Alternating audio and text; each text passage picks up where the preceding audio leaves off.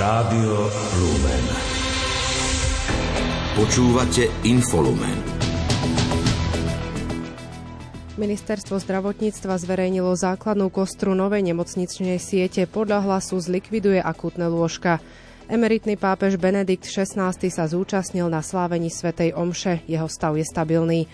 Zosadená mianmarská líderka Suti dostala 33 rokov väzenia. Pripravený je infolumen a v ňom všetko podstatné z domova aj zo sveta. Pekný podvečer prajú Peter Ondrejka a Alžbeta Paulíková. Domáce spravodajstvo. Ministerstvo zdravotníctva zverejnilo základnú kostru novej nemocničnej siete. Podľa výsledkov prvej fázy kategorizácie bude jedna nemocnica 5., 3 nemocnice 4., 9 nemocníc 3. úrovne, 33 nemocníc 2. úrovne a 42 nemocníc 1. úrovne a špecializovaných nemocníc. Ako uviedol dočasne poverený minister Vladimír Lengvarský, v súčasnosti sú podmienene vyhodnotené len povinné medicínske programy od druhej úrovne. V následnej fáze budú kategorizované ďalšie programy. Nosná časť zdravotnej starostlivosti, viac ako 75% všetkých hospitalizácií, bude poskytovaná nemocnicami prvej a druhej úrovne. Výsledky druhej fázy ministerstvo zverejní v prvom štvrť roku budúceho roka. Mimo parlamentná strana Hlas SD nesúhlasí s návrhom kategorizácie nemocníc. Zlikviduje podľa nej akútnu lôžkovú zdravotnú starostlivosť v regiónoch Slovenska. Skonštatoval to podpredseda strany Richard Raši. Ak sa tento návrh dostane do praxe, bude to doslova likvidácia akútnej lôžkovej starostlivosti v regiónoch, ktoré už teraz zápasia s ťažšie dostupnou zdravotnou starostlivosťou, vysokou nezamestnanosťou a odlivom ekonomicky aktívnych osôb je to krok proti rozvoju našich regiónov. Upozornil, že nemocnice v regiónoch patria medzi najväčších zamestnávateľov a ich zmena na doliečovacie nemocnice môže spôsobiť aj zvýšenú nezamestnanosť v daných oblastiach. Návrh je podľa Rašiho nelogický. Jedným z mnohých príkladov, že je táto kategorizácia urobená zle, je zrušenie akutnej lôžkovej časti v nemocnici v Liptovskom Mikuláši. Táto nemocnica je blízko najväčšieho lyžiarského strediska v Jasnej, blízko najväčšieho akvaparku a denne musí poskytovať akútnu lôžkovú, ale aj operačnú starostlivosť pre desiatky turistov zo Slovenska, ale aj zo zahraničia. Aj primátor Liptovského Mikuláša Jan Blcháč vyzýva na preradenie nemocnice do vyššej úrovne, aby vykonávala aspoň doteraz poskytovanú starostlivosť. Dodal, že ho mestské zastupiteľstvo poverilo obrátiť sa aj na predsedničku Žilinského samozprávneho kraja Eriku Jurinovú a vedenie rezortu zdravotníctva.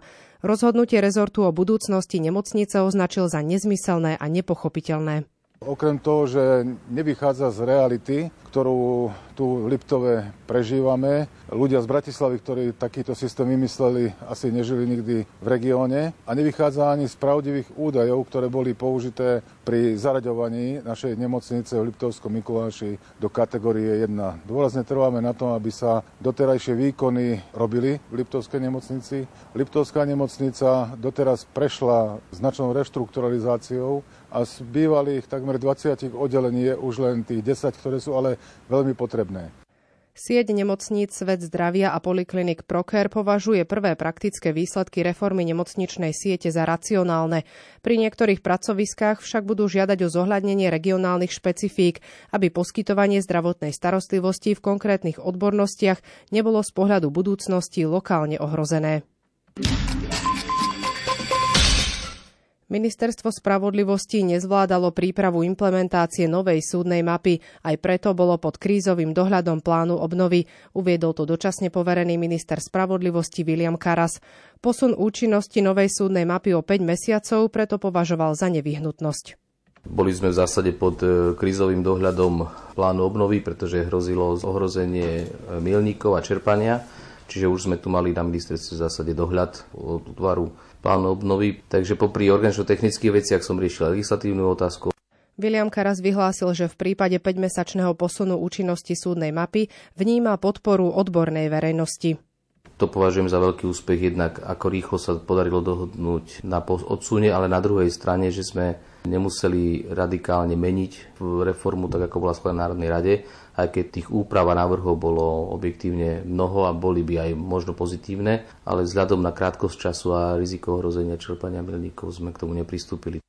Odklad účinnosti reformy považuje exministerka spravodlivosti a poslankyňa Mária Kolíková za zbytočný. Je presvedčená o tom, že súdy boli na spustenie reformy od 1. januára pripravené. Osobitne okresné súdy, ktoré z 54 vlastne územných celkov sme vytvorili 30. Súdy na to boli pripravené a bolo úplne zbytočné odkladať reformu Rovnako odvolacie súdy, kde sme riešili rodinoprávnu agendu a obchodnú agendu, že sa nám zlieva do troch veľkých celkov v rámci Slovenska, už nie do 8. Takže aj tu mala byť zabezpečená špecializácia pre tieto agendy, kde je to teraz eh, zložité a je, je na škodu veci, že sa to posunulo niekoľko mesiacov. Mária Kolíková dodala, že každá väčšia zmena so sebou nesie aj prirodzený odpor a odkladanie času tomu podľa nej nepomôže. Osobitne ju mrzí Mestský súd v Košiciach, kde podľa nej nie je žiadny dôvod na odklad. Mestské súdy v Bratislave rozumiem, že ak sa ponúkne už nová budova, respektíve budovy, tak to bude pre tie súdy jednoduchšie ale vedeli to rozbehnúť aj v terajších priestoroch. Tu neobstojí žiadny argument, že súdy sú vo viacerých budovách. To potom najvyšší súd by sa musel zavrieť, ktorý momentálne funguje skutočne na viacerých miestach. Nie je to komfortné, ale jednoducho ide to a dá sa to urobiť. Takže považujem za zbytočný celý odklad. Reforma súdnej mapy prinesie prokurátorom okresných prokuratúr viac cestovania za úkonmi súdneho konania, čo zvýši administratívnu náročnosť práce. Myslí si to predseda Rady prokurátorov Stanislav Jakubčík.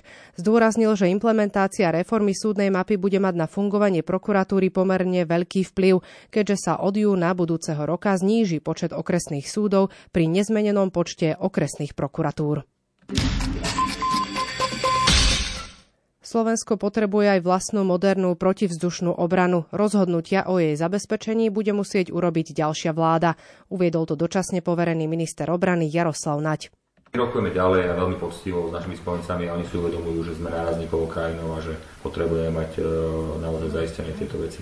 Druhá vec je tá, že samozrejme potrebujeme modernú protivzdušnú obranu aj vlastnú a bude musieť ďalšia vláda urobiť e, v tomto zmysle naozaj rozhodnutia. Ako minister spresnil, intenzívne komunikuje s partnermi o možnostiach akvizície nového systému protivzdušnej obrany, ale sú to podľa neho mimoriadne drahé veci. Podľa súčasného šéfa rezortu sa hľadá aj celoeurópske riešenie, ktoré by zabezpečilo ochranu pre veľkú časť Európy a zároveň prinieslo úsporu pre jednotlivé krajiny. Napríklad taká jedna batéria Patriotov stojí asi 1 miliardu dolárov alebo eur. A teraz si zoberte, že máme tri tie batérie a potrebovali by sme ich aj viacej, aby sme mali celé územie pokryté. A keby sme ich mali mať povedzme 5 alebo 6, tak je to 6 miliard. Takže to nie je taká jednoduchá diskusia. Zároveň ale hľadáme aj také celoeurópske riešenie, preto sme aj podpísali s Nemeckom a plus ďalších asi 20 krajín také memorandum, kde hľadáme také riešenie, ktoré by pokrývalo veľkú časť Európy a bolo by potom jednotkovo lacnejšie pre jednotlivé krajiny. V súvislosti s vojnou na Ukrajine aj skúsenosťou Poľska s dopadom rakety Naď ubezpečil, že NATO príjma všetky opatrenia na posilnenie protivzdušnej obrany krajín v susedstve Ukrajiny. Dve batérie systému Patriot z Nemecka majú podľa Náďa na Slovensku zostať najmenej dva roky. Zatiaľ neodchádza ani Patriot z USA. Krátko z domova. Voľby do Národnej rady by v decembri vyhral hlas SD so ziskom cez 19% hlasov. Nasledovali by Smer SD s takmer 17% a progresívne Slovensko so 14% Vyplýva to z volebného modelu a potenciálu strán, ktorý v decembri realizovala agentúra Median. Do parlamentu by sa dostali aj hnutie Republika, strana SAS, Oľanov, KDH a Zmerodina. Vyše polovica Slovákov si myslí, že budúci rok bude pre Slovensko či Európu horší než minulý. Vyplýva to z prieskumu, ako sa máte Slovensko. Ukázal tiež, že tretina ľudí pozerá na budúci rok s nádejou, 16% so strachom a takmer 12% so stresom. Názov Ministerstva dopravy a výstavby sa od nového roka skráti na Ministerstvo dopravy. Ako rezort informoval, výstavba nevypadla len z názvu, ale čiastočne aj z kompetencií ministerstva. Od nového roka sa kompetencie v oblasti územného plánovania, stavebného poriadku a vyvlastňovania presunú na novozriadený úrad pre územné plánovanie a výstavbu. Chorobnosť na akútne respiračné ochorenia oproti minulému týždňu na Slovensku klesla o vyše 37 prípade chorobnosti na chrípku zaznamenali pokles o 33%, informoval o tom Úrad verejného zdravotníctva. Ochorenia sa vyskytli najčastejšie vo vekovej skupine detí do 5 rokov. Vo veku 77 rokov zomrel po dlhotrvajúcej chorobe bývalý poslanec SMK Miloš Duraj. V 70. a 80. rokov patril medzi významných predstaviteľov maďarskej politickej opozície na Slovensku. Bol signatárom Charty 77. Zakladal a viedol hnutie Egiteles spolužitie. Neskôr bol podpredsedom SMK.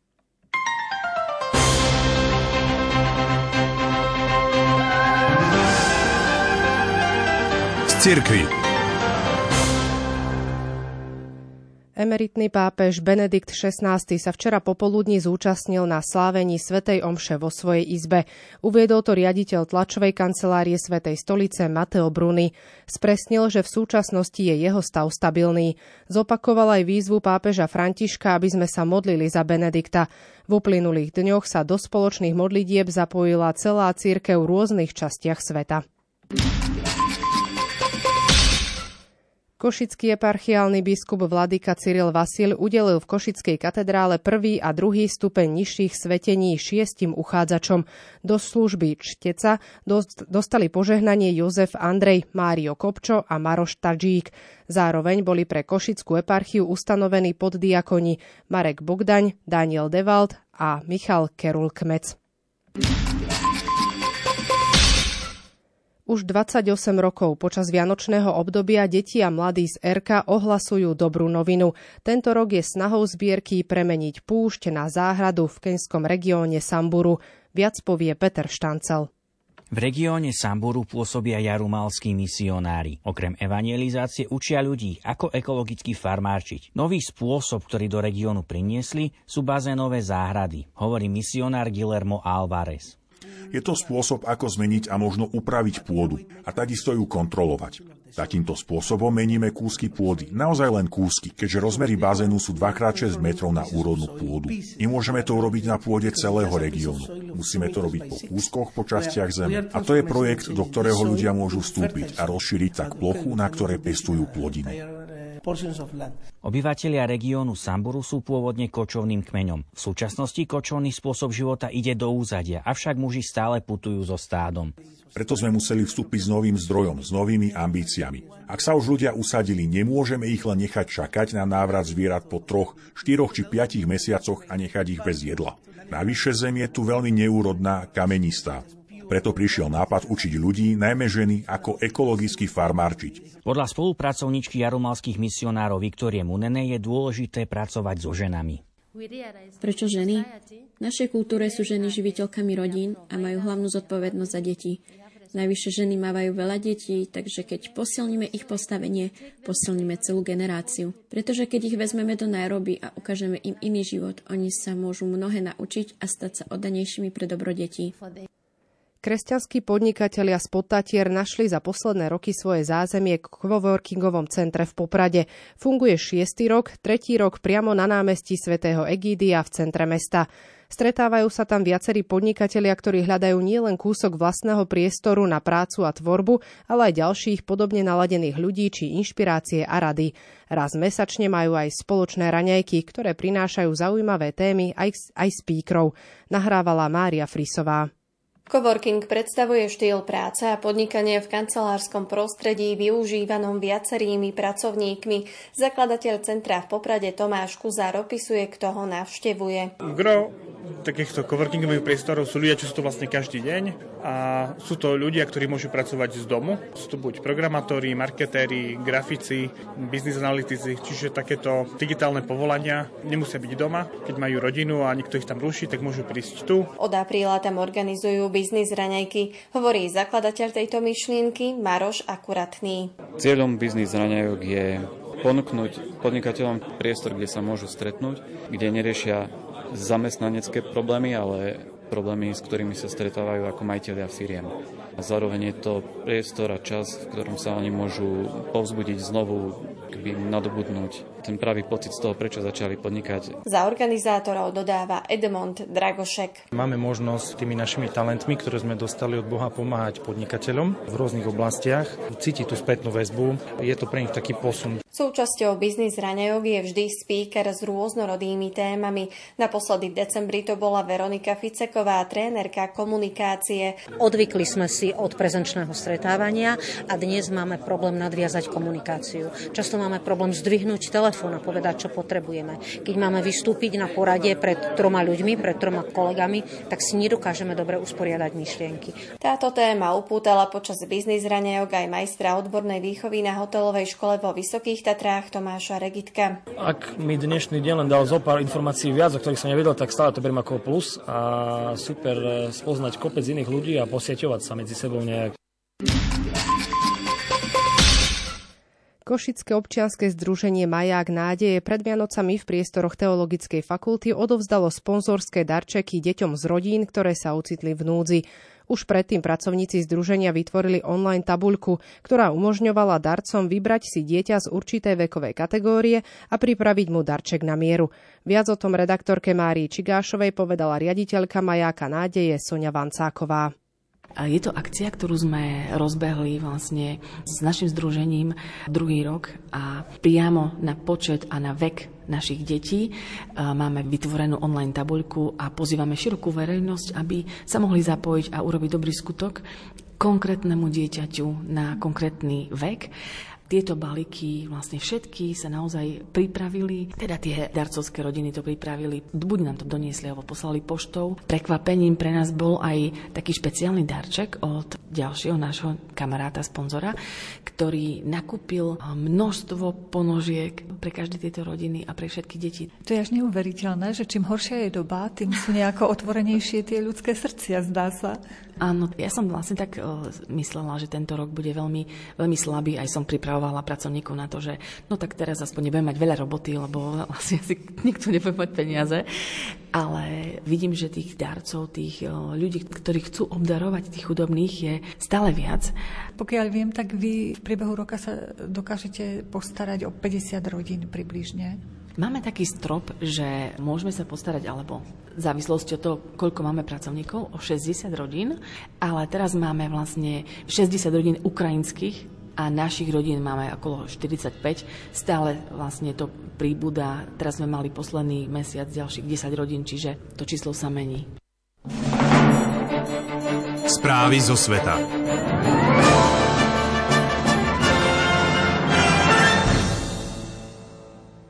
Súd mianmarskej chunty ukončil súdny proces so zosadenou civilnou vodkyňou Ansutí. Držiteľku Nobelovej ceny za mier poslali do väzenia na doved na 33 rokov. 7 rokov dostala za posledné obvinenie korupciu, ktorá súvisela s prenajatím a používaním vrtulníka, čo spôsobilo stra- štátu straty. Viac informácií má Julia Kavecká. Politička Suti, ktorú vojenská vláda v krajine väzni od prevratu z roku 2021, bola odsúdená za každé jedno obvinenie, ktoré proti nej vzniesli. Obvinenia zahrňali širokú škálu od korupcie cez ilegálne vlastnenie prenosných vysielačiek až po porušovanie covidových obmedzení. Zdroj z prostredia justície uviedol, že všetky jej súdne prípady sa po 18 mesiacoch skončili a už proti nej nie sú žiadne obvinenia. Súti podľa neho pôsobila zdravo. Novinári mali za zákaz účasti na súdnych pojednávaniach a sútijní právnici mali zakázané rozprávať sa s médiami. Od začiatku procesu ju bolo vidieť len raz na zrnitých fotografiách štátnych médií z prázdnej súdnej siene a v odovzdávaní odkazov svetu sa spoliehala na svojich právnikov. Už skôr zástupcovia političky uviedli, že považujú súdy za politicky motivované. Väčšina Ukrajiny je po včerajších ruských útokoch bez elektrickej energie, informoval o tom ukrajinský prezident Volodymyr Zelenský. Situácia je podľa neho ťažká najmä v Kieve a Kievskej oblasti, Lvovskej oblasti, v Odese, Chersone, Vinícii a Zakarpatskej oblasti. Hlavné mesto sa stalo terčom útoku dronov aj túto noc. Gubernátor Kievskej oblasti Oleksi Kuleba uviedol, že cieľom bola tamojšia energetická infraštruktúra. Útok si nevyžiadal žiadne obete. Situáciu sleduje Jozef Pikula. Hlavné mesto Kiev sa v noci na dnes stalo terčom útoku dronov. Miestni predstavitelia vydali krátko po druhej hodine ráno varovanie, aby sa obyvatelia skryli v protileteckých krytoch. Podľa predbežných vyjadrení kievskej vojenskej samozprávy vstúpilo do vzdušného priestoru Kieva 5 dronov typu Šáhid, ktoré však boli zničené ukrajinskými systémami protivzdušnej obrany. Útok si nevyžiadal žiadne obete. Ukrajina hlásila včera ráno nový rozsiahly raketový útok Ruska. Vo viacerých mestách bolo počuť výbuchy podľa úradov v dôsledku zost zostreľovania rakiet systémom protivzdušnej obrany. Väčšina krajiny je v súčasnosti bez elektriny. Ukrajinský prezident Volodymyr Zelenský uviedol, že sa Rusko každým útokom vnára stále hlbšie do slepej uličky a má tiež menej a menej rakiet. Dodal, že štatút najväčšieho teroristického štátu na svete bude mať ďaleko siahle následky pre Rusko a jeho obyvateľov. Krátko zo sveta. Bieloruské ministerstvo obrany hovorí po objavení rakety protivzdušného systému na bieloruskom území o možnej provokácii Kieva. V Minsku si už predvolali ukrajinského veľvyslanca. Kiev uviedol, že je pripravený spolupracovať na objasnení prípadu za účasti expertov z radov štátov, ktoré nie sú spojené s podporou Ruska ako teroristického štátu. Ruský prezident Vladimír Putin povedal čínskemu prezidentovi Xi Jinpingovi, že má záujem posilňovať vojenskú spoluprácu s Čínou. Ocenil aj úsilie oboch krajín odolávať vplyvu západu. Dodal, že na jar očakáva návštevu Xi Jinpinga v Rusku. Ukrajina očakáva v budúcom roku dodanie 12 ďalších provizórnych mostov z Českej republiky. Uviedol to Andrii Ivka, zástupca šéfa Ukrajinskej štátnej agentúry Ciest. Ako spresnil, od júla im Česko odovzdalo 6 takýchto konštrukcií a 4 z nich už nainštalovali na štátnych hlavných cestách v Kievskej, Čerkaskej a Charkovskej oblasti.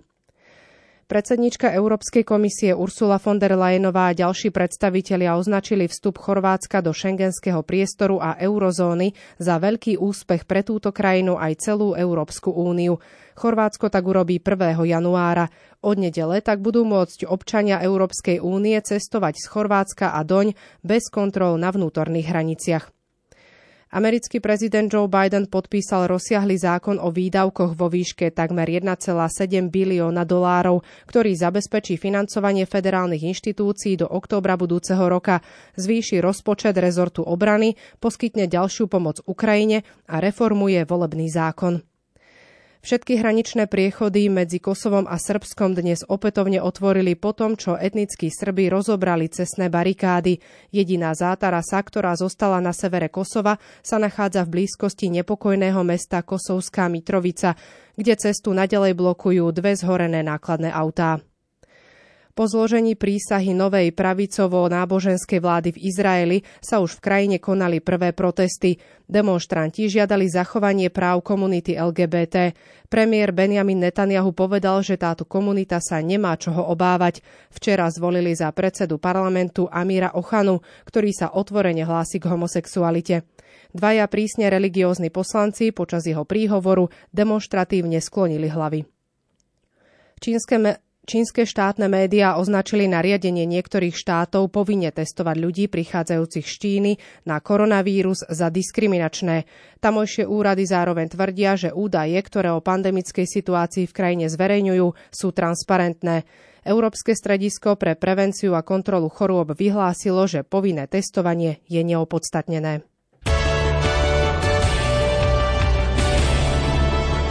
Šport Rádia Lumen. Hokejisti do 20 rokov dnes nastúpili na zápas s Lotyšskom na majstrovstvách sveta v Kanade bez Samuela Honzeka. 18-ročný útočník utrpel zranenie v stredajšom víťaznom zápase z USA, ktorému neumožní zasiahnuť do ďalších stretnutí. V kádri ho nahradí Martin Mišiak. Do dnešného zápasu nezasiahne ani Robert Bača, ktorý si odpikáva jednozápasový trest za faul zo záveru zápasu z USA. Slovenská 20 aktuálne hrá proti rovesníkom z Lotyšska a stav je 1-0 pre našich. Dnes pokračuje aj naša hokejová typu z Extraliga. 49. kolo odohrali Liptovský Mikuláš a Banská Bystrica. Liptáci zvíťazili 5-2. Aktuálne prebieha stretnutie Michaloviec a Spišskej Novej Vsi. Stav je v tejto chvíli nerozhodný 0-0. Slovenský hokejový obranca Erik Černák pre zranenie nedohral dnešný duel NHL. Zo zápasu odstúpil v závere prvej tretiny po strete s útočníkom New Yorku Rangers Samuelom Blazom.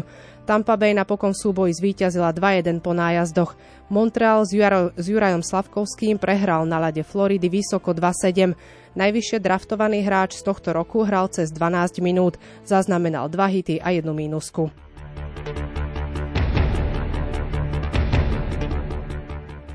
Slovenská lyžiarka Petra Vlhová obsadila vo včerajšom nočnom slalome Svetového pohára štvrté miesto. V rakúskom Semeringu zaostala o 76 stotín za američankou Mikajlou Šifrinovou, ktorá završila víťazný hetrik a pripísala si na konto jubilejný 80. triumf v prestížnom seriáli, 50. v slalome. Vlhová štartovala v prvom kole s číslom 2 a na rytmickej trati predviedla aktívnu jazdu bez výraznejších zaváhaní. Tak keď to mám zobrať z tejto strany, že končím tento rok štvrtým miestom, tak uh, to nie je úplne ideálne, ale keď sa na to pozriem ako za tieto tri dní, tak áno, štvrté miesto samozrejme mrzí, lebo vždy chceme pódium a vždy chceme byť čo najvyššie, ale dnes to dopadlo takto. Prvé kolo som trošku pokazila, druhé kolo lepšie, ale tento rok je konkurencia vysoká, baby sú rýchle, takže, takže dnes odjazdili super jazdy.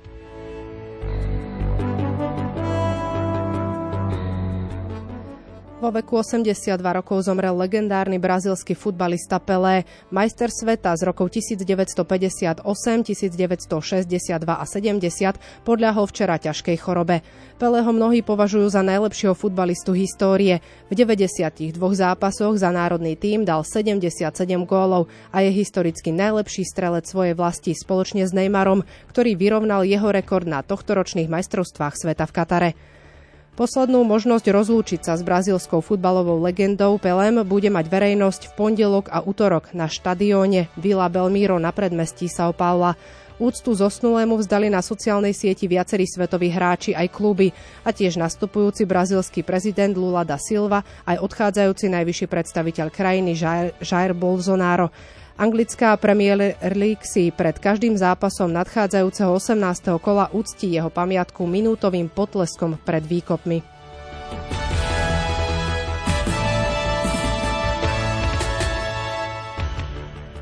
Tenisti USA zvíťazili v úvodnom zápase C skupiny na United Cup v Austrálii nad Českom 4-1. Čechom nepomohol ani nečakaný triumf Petri Kvítovej. 16. rebríčka VTA zdolala trojku Jessiku Pegulovú 7-6 a 6-4. Rakúsky tenista Dominik Tým dostal voľnú kartu na Grand Slamový turnaj Australian Open. Bývalý svetový hráč číslo 3 sa po vážnom zranení zápestia pomaly vracia na kurty. Tým má na konte titul z US Open, keď pred dvomi rokmi zdolal Nemca Alexandra Zvereva v piatich setoch. Slovenskí hádzanári prehrali vo finále Karpatského pohára s Egyptom 29-33 a na turnaji v Rumunsku obsadili konečné druhé miesto.